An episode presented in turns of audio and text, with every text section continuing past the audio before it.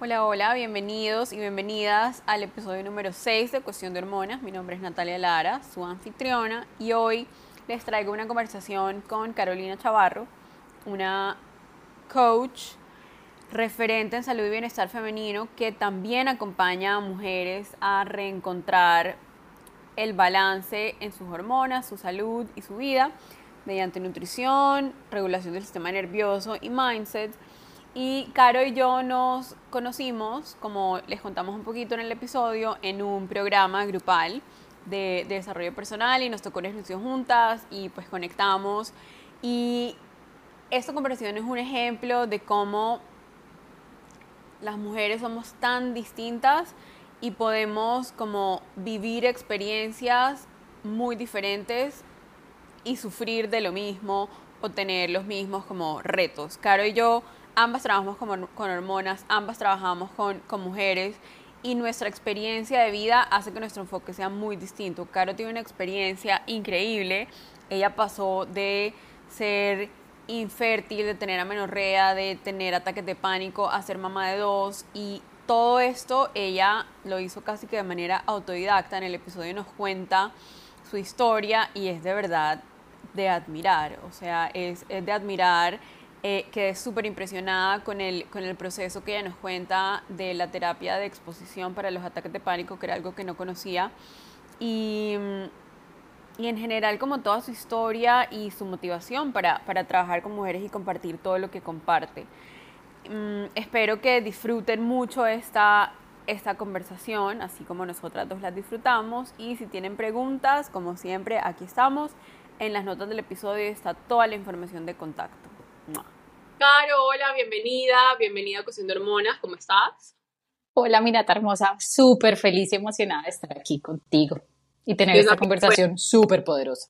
Sí, tú eres una invitada como sorpresa para mí aquí porque nos conocemos hace muy poco, entonces digamos que, eh, pero bueno, eso como que para mí es prueba de que cuando uno está destinado a conocerse y como a jugar un rol en la vida de alguien, pues no hay como nada que, que lo pare.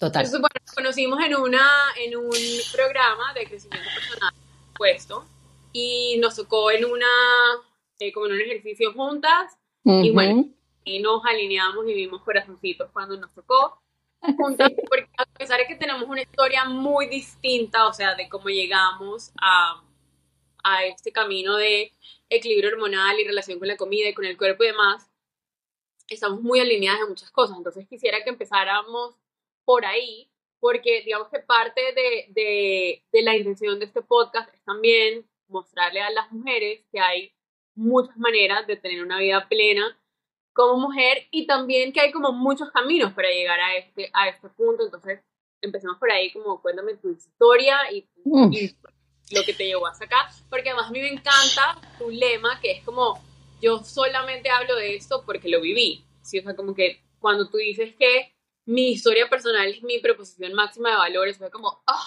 sí, como que me llegó al alma porque creo que esa de hecho es la única manera de hablar de esas cosas como desde nuestra experiencia. Entonces, Total. cuéntanos. Uy, Nata, mira, siempre que me hacen una pregunta empiezo como, yo siento que a mí en la vida me ha pasado de todo, pero todo pasó en un lapso de 10 años. O sea, yo hace 10 años exactamente, o sea, muy curiosamente me invitas a este podcast y este año cumplo 37, es decir, todo empezó a mis 27 años. Ok. Yo, para hacer, es un largo cuento súper largo, pero voy a tratar de hacerlo resumido y entendible. Mira, yo a mis 27 eh, me iba a casar. Estaba en un trabajo que odiaba, pero no verbalizaba nada, todo lo guardaba. Me la pasaba quejándome todo el día, no era feliz, no le encontraba sentido, mira, a nada. Yo desde siempre, no sé por qué, siempre he tenido como esta, esta mi cabecita desde la universidad, yo decía, ¿qué sentido tiene uno levantarse, irse a trabajar todos los días y volver a dormir a la casa? Y yo siempre sentía que yo no quería eso. O sea, yo decía, yo no lo quiero, pero pues te dicen, no, que hay que hacerlo, que no sé qué, que no sé qué, bueno, etcétera, etcétera. Yo terminé haciéndolo. Y en ese año, por cuestiones de la vida, todo va a dar un giro. Entonces. ¿Tú crees en la astrología? Total. Porque, o sea, ahí está mi hija entrando al retorno de Saturno. Exacto, retorno de Saturno. Entonces, o sea, y prepárate, porque es que todo lo que se viene ese año, o sea, yo sentía que yo hasta ahí había estado dormida toda mi vida. Eso lo entendí el año pasado, lo del retorno de Saturno. Y listo, entonces ese año me voy a casar y se acaba mi contrato. El universo, como yo, al ver que yo no hacía nada y solo me quejaba, solo me la pasaba llorando, me sacaron del trabajo. Entonces me caso, que es un suceso mayor, me quedo sin trabajo.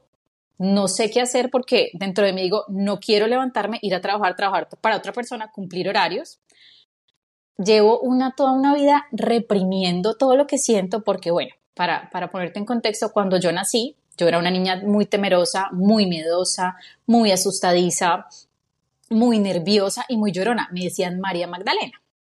Entonces yo aprendí a que no podía llorar, no podía expresar mis emociones porque eso estaba mal.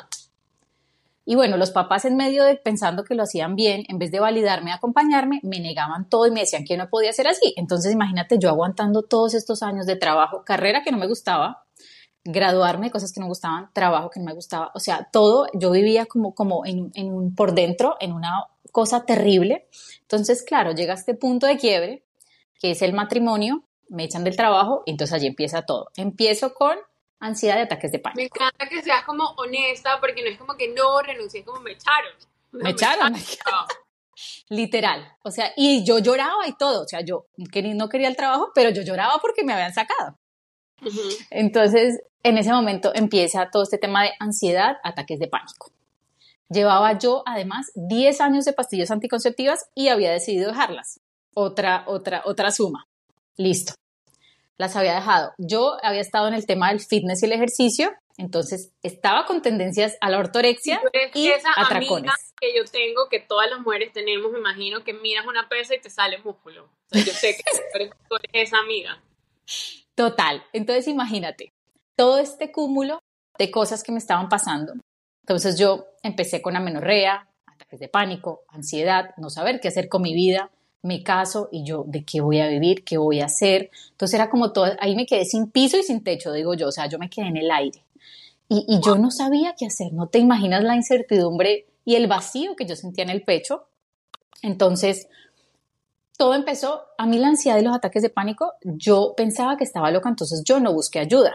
Yo empecé a buscar ayuda profesionales que me ayudaran con mis hormonas.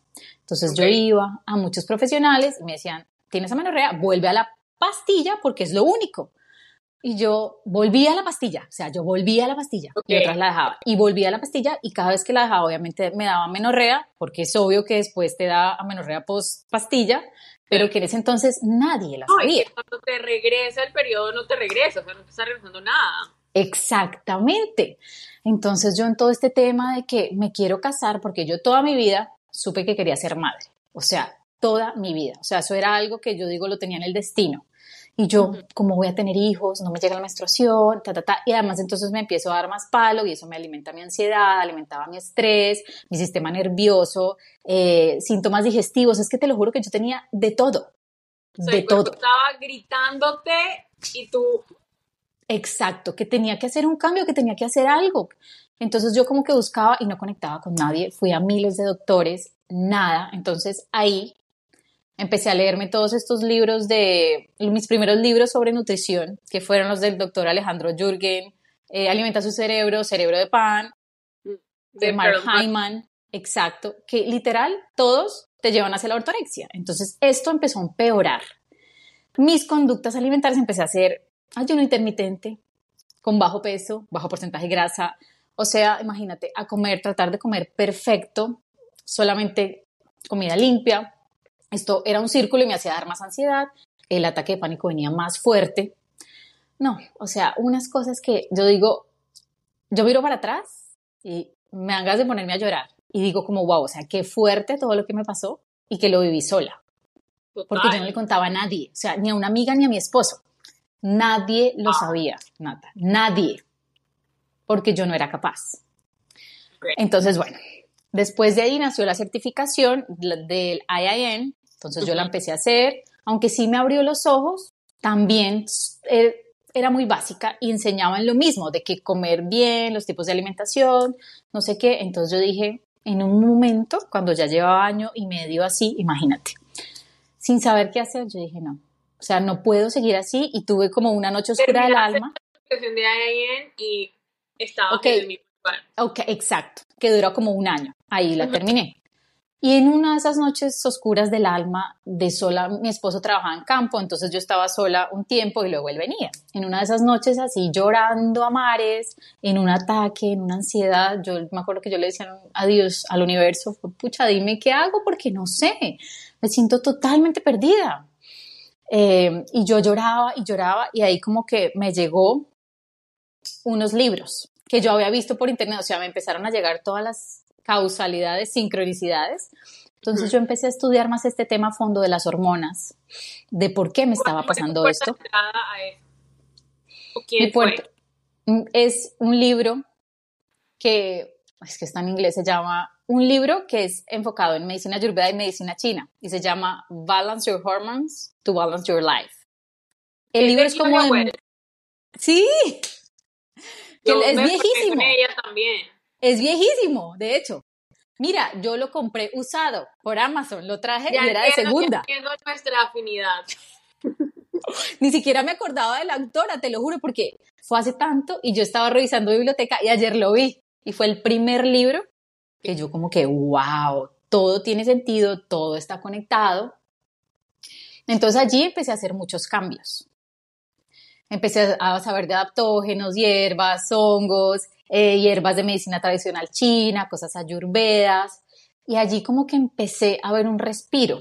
Me empecé, mi cuerpo empezó, digamos que a cambiar internamente, me regresó la menstruación, em, digamos que la ansiedad era diferente, porque ya no era desde, desde ese punto de vacío sin estar alimentada, sin estar nutrida, sino que ahorita era, era distinto, aunque todavía me faltaba trabajar cosas internamente porque tú sabes que el cuerpo siempre grita.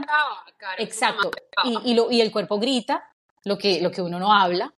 Entonces ya era distinta, yo empecé a ver muchos cambios, ¿sabes? Tanto que ya me empecé a emocionar como que ¡Ah! voy a estar en embarazo, voy a poder tener un bebé, etcétera, etcétera. Entonces allí conocí algo que se llama irse all in con la comida, porque yo estaba teniendo episodios de comer compulsivamente en las noches. Claro, todo el día juiciosa, ayuno intermitente, no sé qué, y en la noche me quería comer todo el mundo. Y lo más chistoso de todo es que yo hasta para los ataques compulsivos hacía clean eating. O sea, me podía comer tres kilos de brócoli, un kilo de maní con almendras, o sea, o sea, así estaba yo de cuadriculada y metida y yo dije, o sea, no puedo seguir así si quiero mejorar mis hormonas. O sea, yo creo que ese era tu cuerpo pidiéndote más energía y más Más energía, exactamente. Y lo que más, mira, imagínate que lo que más me pedía el cuerpo era grasa. O sea, necesito el colesterol para mis hormonas, literal. Claro. Yo me podía empacar tres kilos de queso, dos kilos de almendras, o sea, era grasa lo que me pedía el cuerpo. Entonces yo después dije, ok, entendí la conexión alimentación-hormonas y dije que me iba a ir olín. Entonces, Olin es empezar a comer de todo, absolutamente todo, sin preguntarte si es bueno, si es malo, si es limpio, si es, mejor dicho, lo que sea. Tú eres el péndulo encarnado. total, total. O sea, generalmente a mí me daba mucho miedo subir de peso, ¿sabes? Ese es como un miedo que, tiene, que, que tenemos, digamos, que muchas personas que estamos como en esta industria y que estamos que la salud, porque es por el tema de que te van a juzgar. Pero si eres coach, porque eres así. Pero si haces tanto ejercicio, porque no se te nota. Total. Entonces, que es un estigma terrible, pero bueno, yo igual dije, no me importa, díganme lo que me digan, que parezco un camionero, me decían, que porque parecía un barril sin fondo, porque claro, imagínate, todos los años de restricción, en cómo iba a terminar. O sea, te lo juro que yo me podía comer dos hamburguesas con papas, helado, o sea, de todo, de todo. Empecé a comer de todo, pero yo siento que como yo me abrí tanto y, y como que eliminé cualquier barrera de perfección y de pero, mi cuerpo respondió súper bien. Con decirte que yo subí como 3 kilos apenas, y conozco personas que han subido 20, 25. es más también pues, dentro del contexto de, de, unos desórdenes, porque sí había unos desórdenes ahí. Exactamente, hay un espectro ahí del desorden de conducta. Con lo que tu cuerpo necesitaba en términos como de nutrición alimenticia, y más allá de la emocional con la comida. Exactamente, Nata. Y yo vi que me empezó a funcionar muy bien y yo me sentía con energía y sin hambre todo el día, porque eso era lo que me pasaba, yo estaba con hambre todo el día. Pues claro, no le estaba dando lo suficiente y como estaba como tan in tune con lo que me estaba pidiendo, me sentía súper bien. Y yo dije como, wow. O sea, y mira, te lo juro que yo intenté ir a terapia eh, con psicólogas que eran expertas en trastorno de la conducta alimentaria, nada. O sea, nada funcionaba. Yo acá les voy a decir algo y es que todo lo que yo he pasado, yo solita salí de ahí. Ni un profesional me ayudó. Ni en la ansiedad ni en los ataques de pánico, porque también me hice autoterapia de exposición sola. Wow. entonces, digamos que claro, yo no lo valoraba y yo no sé cualquier cosa, pero cuando ya uno mira en retrospectiva es como, pucha, ¿cómo lo hice? Ni siquiera tengo ni idea. Pasa a todos también como contando la historia de nuestra vida, que pues como es la viviste tú, pues no, o sea, como que la das por sentada, pero cuando la cuentas a otra persona es como, wow. Nata, y no me preguntes en qué momento, porque no sé, ya se me quitó la compulsión, empecé a comer de todo, obviamente como, como uno tiene ya, sabes, de nutrición, de que es, eh, digamos que lo que es más densamente nutricional, menos densamente, yo empecé a, tener un balance en todo sin sacar nada. Ok. Entonces, en algún momento lo encontré, pero no sé cómo. Pero allí viene la, la otra parte. Yo todavía seguía, obviamente, con ataques de pánico y ansiedad. Y quería embarazarme. Llevaba dos años tratando de embarazarme y fui a un especialista en fertilidad. Y yo esta historia le he contado en, mi, en, mis redes y él me dijo, que cuando uno va a tener invitados a la casa, uno limpia la casa. Entonces, por eso necesito hacerte una cirugía de la paroscopia para ver que todo esté perfecto. Y yo, o sea, yo me puse a llorar. Y mi esposo, ah, sí, listo de una. Y yo, no, yo no quiero. O sea, no quiero, no me parece que sea así. No, ni siquiera resoné. Yo dije, si tengo un invitado a la casa, yo no voy a venir a hacer una reformación, no voy a traer obreros, no voy a tener nada del exterior, pensaba yo en mi cabeza, sino que yo misma empiezo a barrer y empiezo a arreglar. Entonces, otra vez, las bases de nutrición y estilo de vida vinieron a mí y dijeron, acuérdate lo que sabes, acuerda lo que has aprendido, vamos a hacer esto. Entonces empecé con hierbitas, a comer más, a balancear mi azúcar en sangre, a comer más seguido, porque igual yo pasaba muchos periodos sin comer, a aumentar la proteína, le bajé al ejercicio, cosa que a ti nadie te dice. O sea, hacer muchísimo ejercicio va en contra de tu fertilidad. Tener el porcentaje de grasa bajo, todas esas cositas, yo dije, ok, no importa, lo voy a hacer, lo voy a hacer, voy a trabajarlo. Eh, me hacía todas pruebas de estas de test de ovulación, hasta que en algún momento dije, no puedo seguir así, tengo que confiar que lo estoy haciendo bien. a tu proceso de fertilidad también. Exactamente, exactamente, imagínate. Y creo que eso también lo tengo porque soy ingeniera y como que a uno le enseñan que tiene que ser así, todo medido y todo cuadriculado y en el tabla de Excel y no sé qué. Entonces yo como que dije en un punto, no, voy a soltar, no voy a volverlo a hacer sea, y es que era ovulación, ven. Ya, dije, ya no más. Si lo hacemos la ovulación, lo hacemos la ovulación, si no lo hacemos la ovulación, ya. Yo como que internamente sabía lo que te digo, que yo iba a ser mamá. En algún punto. En algún punto. La, la gente que si eres mamá de dos, ¿ok? ah, sí. Y como, ¿qué pasó? sí, soy mamá de dos. Soy mamá de dos. Y bueno, allí, Nata, milagrosamente, o sea, todo pasó me embaracé de mi, primera hija con total sorpresa porque lo había soltado. Simplemente seguía haciendo el trabajo día a día a día sin pensar en el resultado, sino disfrutando el proceso. O sea, cuando yo me enteré de eso, no te imaginas mi felicidad tan infinita. Y, y bueno, después de allí me quedaba todavía la ansiedad de ataques de pánico ahí en, digamos que mirándome por el espejo haciéndome, acuérdate, tenemos un mensaje, tenemos un mensaje, algo que yo todavía no había integrado, algo que yo no había visto. Y de hecho, en el embarazo de mi hija, como en el primer mes, tenía como uno o dos meses, me dio mi último ataque de pánico, o sea, ya hace más de cinco años. Y allí, mira, yo me empecé a hacer la autoterapia de exposición porque yo dije, yo no quiero que en mi embarazo yo, yo vaya a estar nerviosa todo el tiempo de que me va a pasar, voy a perder el bebé, no sé qué, como, como toda esta, esta bola de nieve que se convierte en la ansiedad. Entonces, hacer la terapia de exposición es que... Todo el mundo de repente se convierte en ginecobstetra, en experto en todo. ¿Por qué haces ejercicio? ¿Por qué comes esto? Tienes que comer por dos, no sé qué. Y yo, Dios mío, y como yo, eso me sembraba una duda en mi ansiedad, yo decía, ¿qué tal que yo pierdo Olivia por estar haciendo ejercicio? ¿Qué tal que no esté comiendo lo suficiente? ¿Qué tal que ta, ta, ta, ta, ta, ta, ta, ta, ta? Y yo dije, no, o sea, tengo que hacer una lista de todos los miedos, como decían mis libros de ansiedad que me leí, yo no sé, me leí por ahí 50 libros, digo yo. Y la terapia de exposición consiste en hacer una lista de todos tus miedos y enumerarlos del 1 al 10 y empezar por los que te generan 10 de miedo y quedarte ahí en pleno ataque de pánico con total estando totalmente presente. ¿Cuáles eran tus miedos? O sea, cuéntame un poquito de esa terapia. es que te lo juro que cuando tú tienes esto, los miedos son la cosa que te puede parecer más tonta a ti, como estar sola en el carro. Ok. Para mí era un 10. Wow. Em, estar en un tumulto de gente. 11, o sea, o ir caminando sola en la calle. Entonces yo empecé a hacer, imagínate, todas estas cosas sudando, el corazón a mil, pensando que me iba a morir, pero lo hice y lo hice día, día tras día, día tras día. Y después dije como, o sea, no puedo creer que ya eso es historia. Entonces, obviamente, lo que tú dices, no es que eso se borre, eso vuelve, pero como tú ya no le tienes miedo, sabes que eso no es nada, que no te va a pasar absolutamente nada, porque simplemente es la función de la mente fabricar pensamientos y uno elige con cuáles se queda y con cuáles no. Entonces, después de, mira, pasar por estos ataques de pánico más de seis años, ya no los tengo, lo superé y, y siento que he encontrado un balance.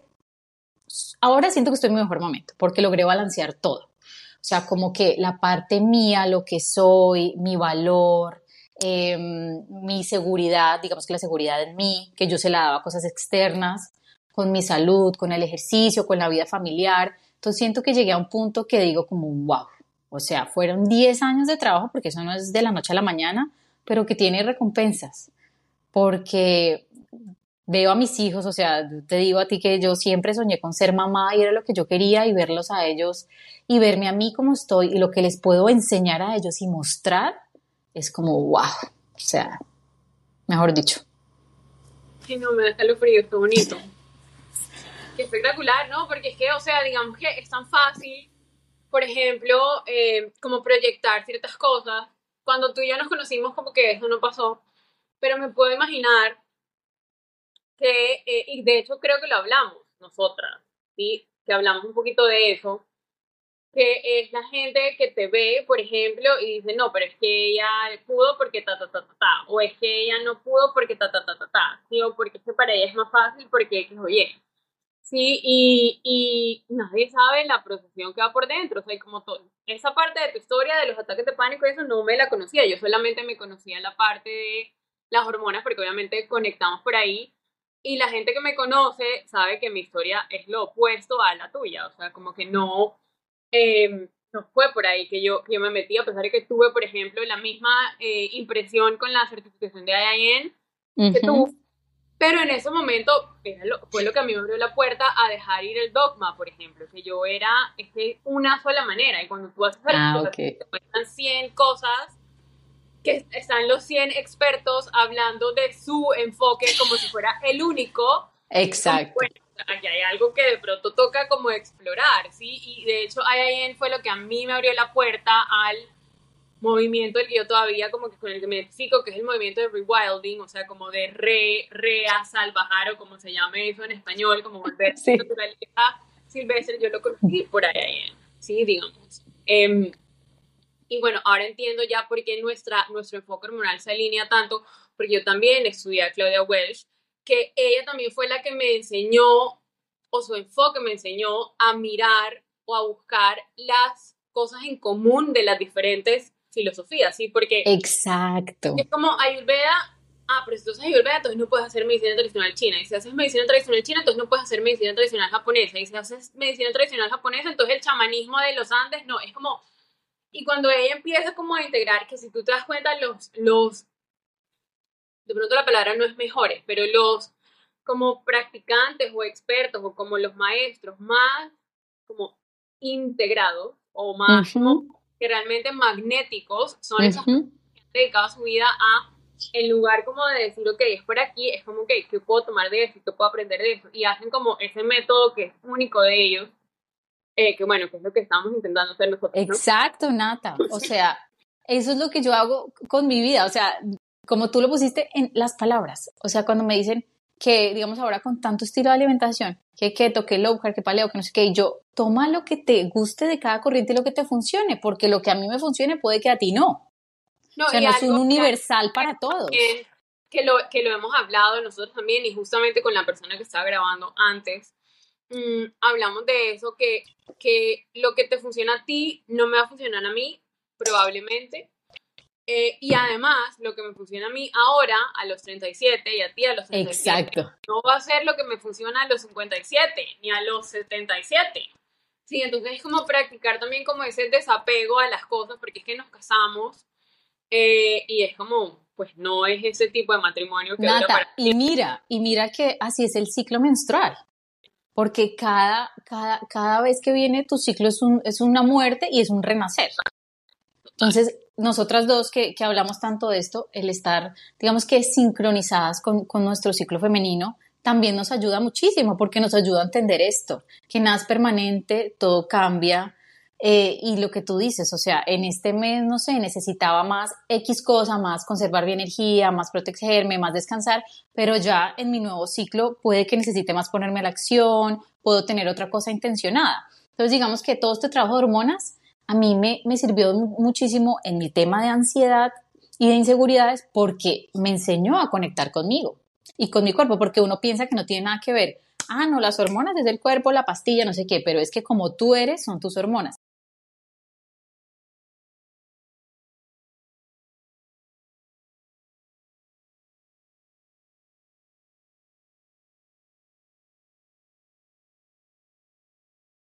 Pues por lo menos con las que yo hablaba y demás, no es tanto que el sol sea malo, es que el sol las arruga, las envejece.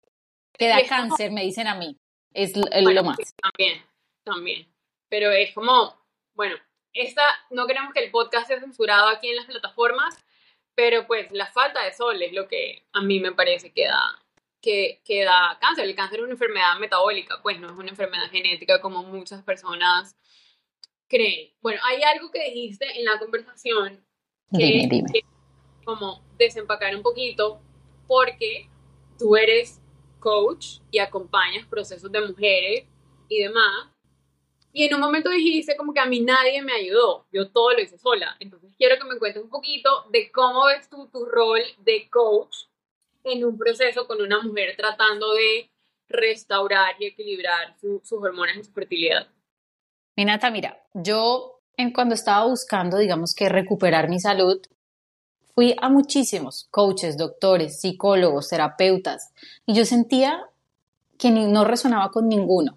Y me di cuenta después que el común denominador era que ellos no escuchaban.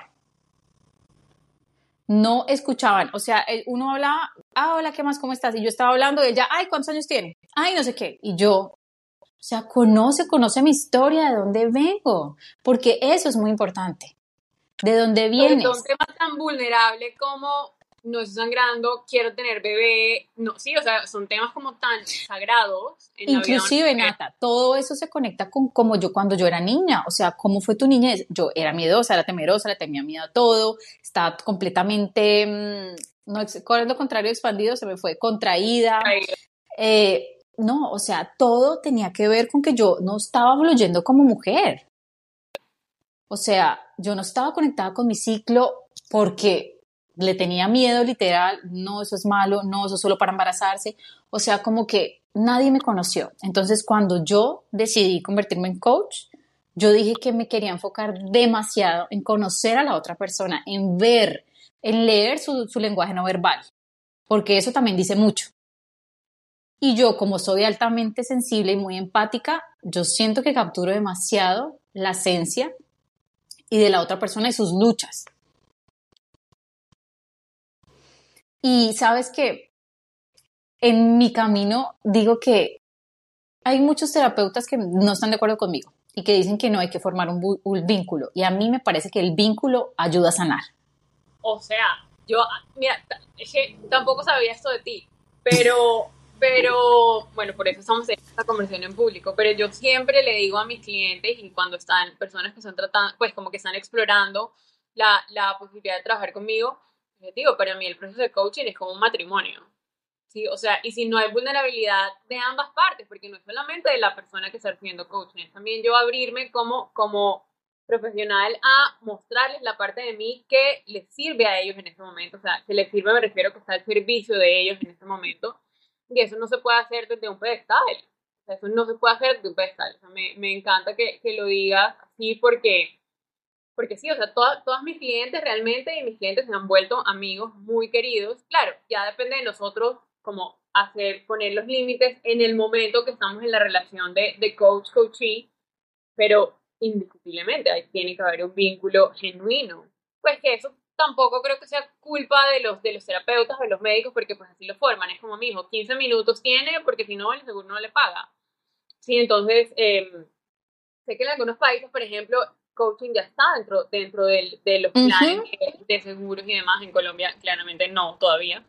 Pero, pero entiendo, digamos, como por qué, eh, sí, porque el, el, algunos terapeutas pueden estar como en desacuerdo con esto. No, y mira que eso fue lo que a mí me hizo no conectar con nadie, ni siquiera con psicólogos. Y, y yo traté con personas del exterior, de acá, y yo decía, o sea, ¿cómo pretendo yo si no me conocen? O sea, ellas tratan un síntoma, tratan una enfermedad, pero no tratan a la persona. Sí, de acuerdo. Entonces fue como muy... Eso, eso, sí, vale la pena como pensar un poquito ahí. Bueno, entonces, cuéntame con, con e, esa, esa, como apertura que me acabas de dar, ese, ese abrebocas, ¿cómo es un proceso contigo eh, con, con, una persona que, que, quiere como recuperar sus hormonas? O, porque digamos que con el tema de las hormonas, como dijiste ahorita, es como que tengo, quiero quedar embarazada, tengo que equilibrar mis hormonas sexuales. Y es como, son, esas son las últimas en la, en la jerarquía hormonal casi. Entonces, ¿cómo, ¿cómo abordas tú esa vida de la persona en tu proceso? Mira, Minata, a mí me gusta siempre empezar por las cosas más básicas. Porque si tú no tienes unas buenas bases, la base de tu pirámide, bien, no vamos a llegar a empezar por acá, que es lo que quiere todo el mundo, los suplementos. Los suplementos para mí son la punta. Entonces yo empiezo realmente viendo a la persona y conociéndola. A mí me gusta siempre conocer cómo se alimenta. Cuatro, cinco días, una semana, que me muestren. Porque mira que un tema con las mujeres es que nos han enseñado que somos pajaritos y que tenemos que comer como si fuéramos un niño de tres años. Porque si no, no podemos comer tanto porque ¿cómo vas a comer lo mismo que un hombre? O sea, no, y además, eso hablando del ciclo menstrual, que es algo también por lo que yo lucho desde, mi, desde mi plataforma, que hemos, y eso yo también lo decía, o sea, es como que está tan engranado que es cuando nuestro apetito se aumenta en la fase luteal porque tenemos un requerimiento calórico mayor. Total, más alto. Haciendo algo, pues construyendo la potencial casa de nuestro bebé. Eh, y es decir en esa fase, cuando tenemos más apetito, estoy fuera de control eso está como tan integrado que Dios mío. el control es comer poquito, las porciones, y es como, y, y eso cuando yo me di cuenta, eso estaba tan como normalizado. Normalizado. Ni más, o sea, ni más. Así como enseñar a, que ninguna de las fases es superior a la otra, porque eso es otra cosa también, que también pasa es como, ah, la estoy en fase folicular todo el mes, pero ya he aprendido a como encontrarle el amor y la magia a cada fase, ¿sí? Que, que yo siento, no sé si a ti te pasó, que así como nos pasa con la astrología, con todas esas herramientas que como que las encontramos y es como, ah, me identifico y es como soy yo y soy tan yo.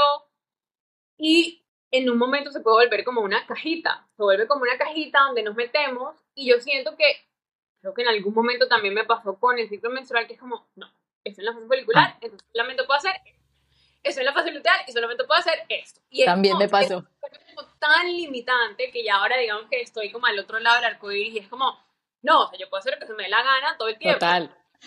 Pero no se puede negar que en algunos momentos del mes va a ser una u otra actividad más fácil que la otra por la energía que está disponible.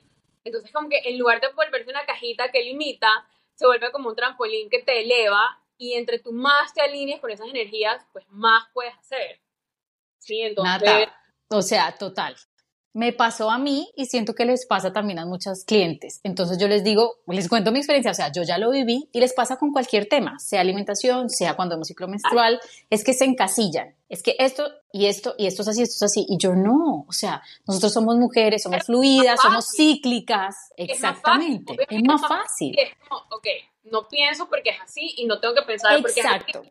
Mira, porque asumimos la responsabilidad, pues ya ahí no es tan fácil. Mira, y es por eso, porque no sé por qué a nosotras las mujeres nos gustan, haz esto, no hagas esto. Listo, yo, todo, que me lo digan. Y nos cuesta mucho hacer el trabajo propio nuestro. Nos queremos todo en una pastillita, en un polvo, en un batido. En un plan, es como, dime qué hacer. O sea, por, el, por eso te pregunto. Con horarios, me dice, dame un plan con horarios. Y yo, no, y digamos que a veces, o sea, eso puede ser un puente. Es como, por ejemplo, el otro día tenía una conversación con el tema de las pastillas antidepresivas, que obviamente en un mundo ideal nadie toma eso. Pero hay situaciones y momentos en que la persona necesita y demás, y es, pero lo que yo les digo es que el objetivo de empezar a tomar las pastillas sea dejarlas. ¿Sí? Porque son un puente, puede ser un puente porque a veces uno, o sea, digamos Claro. Nata, si tú tienes, yo que... Pánico y demás, Exacto. Yo no tengo empatía con eso porque nunca lo he sufrido, entonces como que no me los puedo imaginar, pero yo me imagino que eso, no me lo puedo imaginar, pero me imagino, intento, eh, eso debe ser insostenible. No, es insostenible. Y la demanda calórica de tu cuerpo, además de todo, porque tú quedas después de eso así, como si hubieras corrido una maratón tu cuerpo literal lo estaban persiguiendo. Entonces, mira, yo también tengo un punto de vista con esto, aunque yo no tomé ni un ansiolítico, ni uno. Eh, sí tengo en mi familia personas con depresión y digo, si uno tiene un día mal, si se siente mal, pues tienes ese recurso porque en este momento no nada más te sirve, ok, úsalo, pero no empieces a depender de él. Piensa que va a ser algo temporal. Como hoy lo voy a usar porque siento tan complejo, sobre todo en precisamente como por, por, ese, por ese pensamiento como polar o blanco y negro que, que, se, que se como promueve tanto en el universo de las redes sociales, en las cosas escritas y demás, que es como no hay espacio para los matices. Y yo no tengo experiencia personal con las pastillas, pero mi papá las tomó por un tiempo. Mi hermano. Eh, y, y, es como, o sea, mi papá tenía como unos temas de, de depresión y, y fue, tomó las pastillas, las tomó una semana, porque él como tenía la conciencia en ese momento de, un momento, yo no quiero dejar de sentir todo. Uh -huh. ¿Qué fue lo que pasó? O sea, él como que, y, y tu, tuvo como unos pensamientos que él tuvo como afortunadamente la conciencia de saber, estos pensamientos no son míos. Total. O sea, lo tenía antes y a él le tomó un par de meses, dejar de tomarla después de tomar como la dosis una semana. O sea, como que ese es el, el hay que tenerle mucho respeto a, a, eso, a esos medicamentos. Eh, no sé por qué empezamos a hablar de las Nata, pero mira que es lo mismo, es, tratan el síntoma. Claro, total. Y yo me di cuenta que en esto uno le tiene miedo al síntoma, como en todo. Entonces, yo, o sea, yo por mí dame algo que me balancee las hormonas, dame algo que me quite la ansiedad, dame algo que me quite los ataques de pánico. No quiero sentir, no quiero sentir, no quiero sentir. Eso es lo que uno, lo que uno no quiere. El tema de la exposición hay mucha sabiduría en ese, en ese proceso, ¿sí? Porque voy, voy, voy a estudiar un poquito más de él, porque es básicamente como enseñarle a tu cuerpo esto que tú crees que es un 11, que me estás diciendo un 11 en la escala de 10, y sientes como todos los y no te moriste, o sea, esa lección vale oro. Vale no, o oro. sea, mira, hay una metáfora que la dicen en muchos libros y se llama la, la metáfora de las alcantarillas, ahí le dicen cloacas. Entonces dice, una persona que trabaja limpiando, di tú, las alcantarillas en Nueva York, unas personas llevan dos años, entonces llegan allá y llega alguien nuevo por primera vez. Y ellos, uy, nos dio hambre, abren la comida para comer y el otro, ¿cómo van a comer con este olor? Es imposible. Entonces, si tú empiezas a hacer algo todos los días, te vas a desensibilizar y vas a saber que no es peligro, que no es peligroso para ti. Entonces, es la misma terapia de exposición que tú desensibilizas ese, ese peligro en el cerebro y él dice, o sea, no morimos, no nos pasó nada, listo, es seguro. Pero te digo, o sea, eres una guerrera para haber hecho eso sola, o sea, me quito el sombrero que no tengo puesto, pero me lo quito. Em, porque, o sea, realmente es como, hay personas que en ese contexto les puede dar un infarto. O sea, como que literal el corazón no soporta. No, o sea, es una vaina. Es una cosa impresionante y el testamento también de lo que es capaz el ser humano. O sea, como que me parece increíble, wow. Sí, mira, o sea, en todo lo que a mí me pasó, yo dije, pues pucha, mi cuerpo es un, o sea, le cogí tanto amor a mi cuerpo y tanto respeto que yo decía, pucha, o sea, que impresionante porque todo le pasó al mismo tiempo. O sea, no es que era una cosa, era todo. Y era mi parte espiritual, era mi parte mental y era mi parte física. en todos los cuerpos. O sea, yo decía, y él quería salir, él quería, él quería, él siempre quiere sanar, es lo que yo les digo a, mis pacientes, él nunca dice, ay, si estamos enfermos, vamos a enfermar, no, él siempre está tratando de sanarnos, sí, siempre está tratando de, de mejorar. Y uno a veces no es agradecido con él no le agradece lo suficiente. Y yo después de eso, y después dos partos, y aparte, uno cesárea y segundo nacimiento respetado natural, o sea, dije como ya, o sea, cuerpo, te amo. Total. Pero mira todo lo que me tomó poder amar a mi cuerpo, porque a pesar de que, o sea, siempre era delgada y todo eso, siempre era un pero, un pero, pero es que eso, pero es que esto, pero es que esto, después dije, o sea, me importa cinco, mi cuerpo es un superhéroe. No, yo creo que todo lo tuviste que vivir, entre comillas, precisamente para poder enseñar eso que enseñas y, acompañar a las personas a caminar ese camino, o sea, y mostrarnos lo que es posible también, porque de verdad, wow, increíble. Y eso que hablas de, de los síntomas también es como muy importante porque muchas veces hacemos cosas para, creo que todos hemos estado ahí para suprimir el síntoma, pero realmente sabemos qué está causando el síntoma. Sí, entonces es como, ok, tengo dolor, pero hago algo para no sentir dolor, pero no sé qué me lo está causando. Yo uso una, una metáfora del, del budismo cuando hay un río y en el río vienen como personas muriéndose y hay un, un, muchacho aquí en la parte de abajo del río como sacando los cadáveres, sacando los cadáveres, todo desesperado, frenético, y va otro hombre subiendo la montaña y el, y el que está sacando los cadáveres le dice, insensible, egoísta, no sé qué, ven a ayudarme, y le dice, voy a ver por qué se está muriendo la gente más arriba en la montaña. O sea, que es como lo que habla la medicina funcional de, de la causa, o sea, del upstream medicine.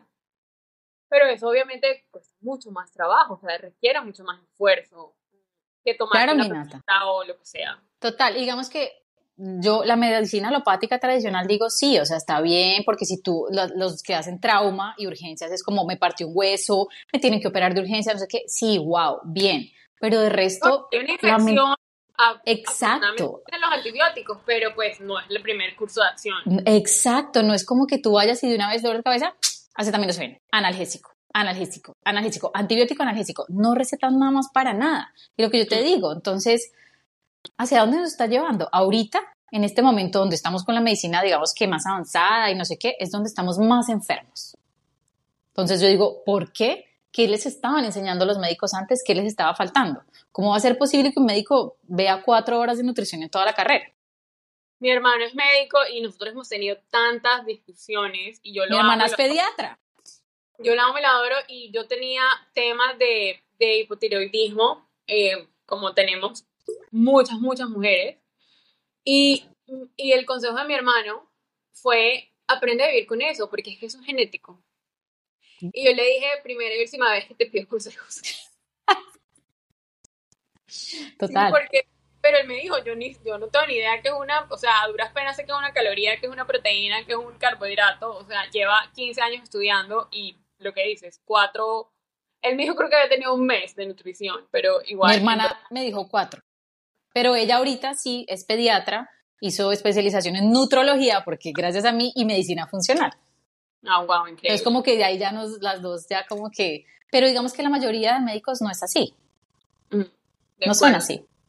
Sí, a mí, a mí me, me, cuestionan mucho como la falta de ese tipo de papeles, o sea, como ese tipo de, de, diplomas y credenciales y demás. Y, y, por ejemplo, como yo lo veo, no sé cómo lo ves tú, pero para mí es una responsabilidad muy grande no tener ese, ese papel que me acredita como médico, porque eso me obliga a mí a estar actualizándome siempre. O sea, yo siempre tengo que estar actualizando y pasando las cosas por mí para ver como qué me siento segura compartiendo y sugiriendo y hablando, ¿sí? bueno, eso me lleva a una pregunta, ¿qué, qué, ¿en qué estás trabajando ahora? O sea, ¿qué está vivo para ti en este momento? Me dices que estás en un, en un muy buen momento, que me encanta grabar como episodios cuando, cuando, la, cuando estamos como en momentos altos de la vida, porque creo que hemos como normalizado las crisis y hablar como y conectarnos desde la crisis y no como celebrar todo lo, las montañas que has subido hasta ahora. Entonces, ¿qué hay, qué hay vivo para ti en ese, en ese eh, como aspecto? Nata, desde que empezó este año, yo dije, son 10 años de mi despertar espiritual, que me cogió literal a cachetadas, digo yo. Entonces, este año para mí yo dije que iba a ser muy especial desde que empezó. Y dije que iba a celebrar muchas cosas y que iba a celebrar todo. O sea, así que que me salgan las cosas como espero, como no. Pero yo hoy he diciendo que estoy, me siento en mi mejor momento, físico, mental, espiritual. O sea, después de tantos como que años y, y aparte la maternidad que es tan dura y de dos niños, entonces yo sentía que yo me había olvidado de mí, ¿sabes? Que de mi parte de mujer, o sea, yo soy la madre, entonces no tengo tiempo para estudiar, no tengo tiempo para leer, no tengo tiempo para meditar, nada de lo que me gusta porque, y entonces yo este año dije, no, no, no, no, o sea, eso estoy poniendo excusas y barreras para victimizarme, yo ya me di cuenta, eso es mi papel de víctima, entonces voy a empezar a hacer mis cosas de nuevo. Y este año empecé de nuevo con todo lo que me gusta, a meditar, a hacer tapping, a leer, que yo amo leer, o sea, a mí me gusta leerme un libro mensual. Y a estar igual con mis hijos, a compartir y en el momento en el que estoy, que estoy llena de energía, me siento, nunca ha sido tan fuerte, estoy súper fuerte, em, mi familia nos está yendo súper bien, estoy haciendo una certificación que amo, que es sobre un tema también, Nata. Sí, sobre estrés, em, manejo de estrés, sueño y recuperación. Entonces, que es un tema también que básico, porque ahí va siempre, siempre casi todo empieza o termina con el estrés. No, o sea, y es solamente vamos a poder recibir o hacer de lo que somos capaces de recuperarnos. O sea, es como increíble eso que estás estudiando. Claro, y yo en este papel de maternidad y que llevo lactando seis años y medio seguidos, nunca paré, Wow, entonces yo empecé a priorizar la recuperación también y dije, o sea, no, de razón que me tocaba hacer esta pausa porque yo no podía seguir mi vida actual con este ritmo. Entonces como que todo me fue llevando a eso. Yo empecé a, leer libros y yo sí, es que el sistema nervioso, tal, hay que hacer rewire del cerebro, no sé qué. Entonces yo dije, no, ya es el momento porque ya, ya lo he estado experimentando, sé lo que es dormir media hora más cuando eres mamá. Pucha, o sea, el mundo tu apetito, tu humor, tu ánimo, o sea, todo cambia. Y digo, si es en una persona, así como será en una persona que digamos que ya tiene hijos grandes o que no tiene hijos, sino que simplemente se queda viendo televisión, o sea, intenta dormir media hora, una hora y verás cómo estás al otro día. Total. Y es que mira, leía que dormir una hora más al otro día, tu nivel de azúcar en sangre está por debajo más o menos siete puntos. Sí. Puedo anecdóticamente confirmar eso. Sí, nada, sí. ¿Cómo eres para dormir tú? Cuéntame. No, yo soy mega, mega juiciosa. O sea, yo me duermo a las ocho y media, pero me levanto a las cuatro y media. O sea, sí, yo también. Aunque estas noches he trasnochado, porque estoy leyendo unos libros ahí que me tienen, entonces me estoy durmiendo a las 10, entonces es terrible porque a las cinco y media todavía no he abierto el ojo. Claro. Siento que, siento que como que el día se me desplaza, porque la ventaja de, de levantarme a las cuatro y media es que yo siento que yo tengo tres horas donde el mundo todavía literalmente está durmiendo, entonces como que no, no me siento que estoy como a, a, demanda de nadie, pero... Eso me pasa a mí, pero tengo solo una hora, porque todos se levantan como a las 5 y 45, entonces yo de cuatro y media a, una horita tengo como para, para hacer mis cosas y nada, es lo máximo. Bueno, claro, creo que aquí podríamos irnos Dios mío. otros temas, Mm, pero te invitaré a otro, a otro podcast para hablar de, de, otras cosas cuando termines tu certificación y cuando ya tus hijos estén más grandes, como que hay mm. tantas cosas, como que la vida se vuelve como materia prima de, de creación y de conversación, pero de verdad, muchas gracias, disfruté mucho esa conversación, aprendí mucho. Eh, y sé que vamos a tener muchas más cosas que compartir y, e incluso como crear juntas, creo. Eh, pero por ahora, las, las gracias y de verdad por compartirte como tan, tan transparente y tan auténticamente con, con la gente. Mi nata, Gracias a ti, gracias por invitarme.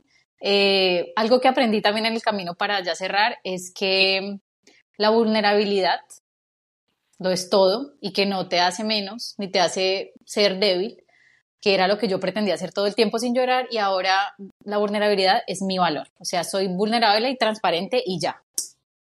Entonces, una invitación a que ustedes sean vulnerables y, abracen todas esas emociones y todo lo que sientan porque es un ahí hay un tesoro. Gracias, Caro. Besito, Minata.